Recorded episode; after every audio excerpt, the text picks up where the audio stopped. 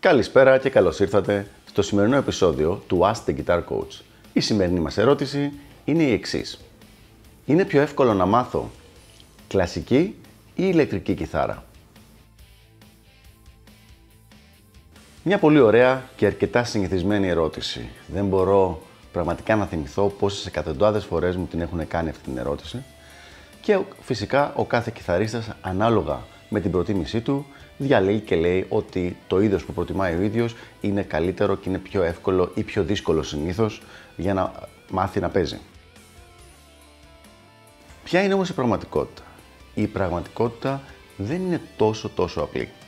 Θα κάτσουμε να χωρίσουμε τη διαδικασία της εκμάθησης της κιθάρας και της κλασικής και της ηλεκτρικής σε αρκετά επίπεδα και θα δούμε σε κάθε ένα από αυτά τα επίπεδα ποιο από τα δύο όργανα είναι πιο εύκολη η εκμάθησή του.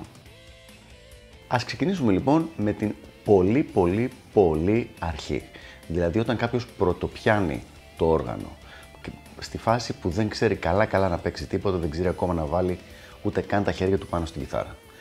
Σε εκείνη τη φάση είναι πιο εύκολη η ηλεκτρική κιθάρα.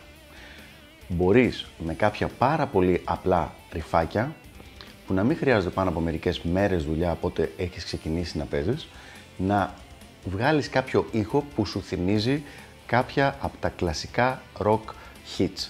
Δηλαδή, όπως είναι το Smoke on the Water και όπως διάφορα άλλα κομμάτια, τα οποία είναι πάρα πολύ απλά να παιχτεί το βασικό τους ριφάκι. Αυτό σημαίνει λοιπόν ότι με λίγες μέρες δουλειά, πραγματικά μιλάμε για μέρες, το ξαναλέω, από την πρώτη στιγμή που πιάνει κάποιος την κιθάρα, την ηλεκτρική, μπορεί να παίξει κάτι που να πλησιάζει στον ήχο πιθανών ενδαλμάτων του. Αυτό, όπως καταλαβαίνετε, είναι πάρα πολύ ενθαρρυντικό για κάποιον που ξεκινάει το όργανο και είναι στα πρώτα βήματα. Και πάλι μιλάμε ότι όχι απλά είναι αρχάριος, αλλά είναι εντελώς αρχάριος. Περνάνε λοιπόν μερικοί μήνες και τώρα πια ο κιθαρίστας είναι αρχάριος κιθαρίστας. Παίζει 4, 5, 6, 8 μήνες. Είναι κάπου εκεί πέρα, με ελαφριά ενασχόληση καθημερινά. Σε εκείνη τη φάση είναι πιο εύκολη η κλασική κιθάρα.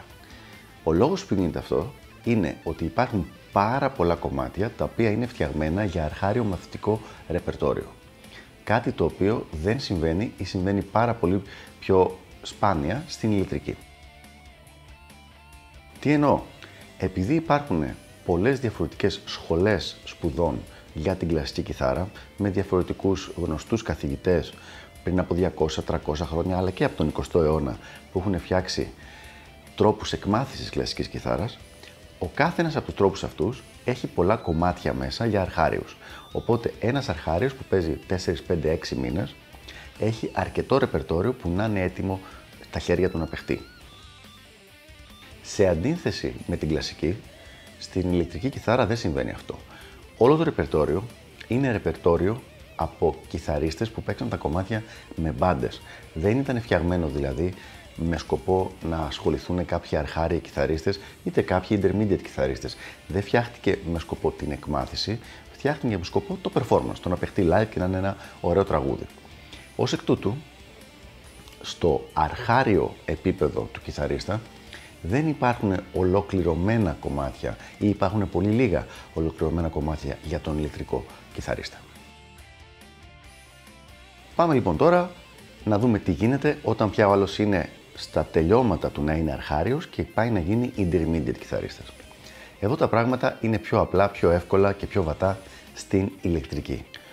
Πάρα πολλά κομμάτια της ηλεκτρικής κιθάρας από πολύ γνωστές μπάντες από τη δεκαετία του 50 μέχρι τώρα είναι σε αυτό το late beginner, early intermediate επίπεδο παίξηματος, το οποίο σημαίνει ότι ένας ηλεκτρικός κιθαρίστας ο οποίος παίζει σε αυτό το επίπεδο έχει πολλές επιλογές κομματιών να παίξει και πράγματα που τα άκουγε και του άρεσαν πάρα πολύ πριν από 2 χρόνια και τώρα μπορεί και τα παίζει αρκετά πιστά κιόλας. Στην κλασική κιθάρα σε αυτό το επίπεδο υπάρχει πάλι πολύ ρεπερτόριο, αλλά δεν είναι αντίστοιχης, δεν θα ήθελα να πω ποιότητας, αντίστοιχης σημασίας όσο είναι στην ηλεκτρική κιθάρα. Από ποια άποψη το λέω?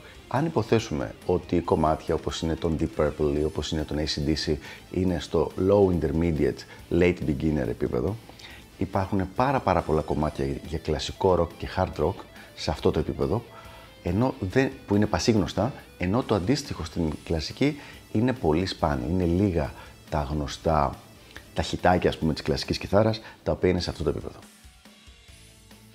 Και πάμε τέλος στο τι γίνεται όταν μιλάμε από intermediate και advanced παίξιμο. Εδώ τα πράγματα είναι πάρα πολύ ίσα. Δηλαδή, το να γίνει κάποιος πολύ καλός βιρτουόζος κιθαρίστας είτε στην κλασική είτε στην ηλεκτρική κιθάρα είναι κάτι το οποίο έχει πάρα πολύ δουλειά, πολύ μεγάλη διαδικασία, χρειάζεται μεγάλη επιμονή, υπομονή, μόρφωση, προσπάθεια.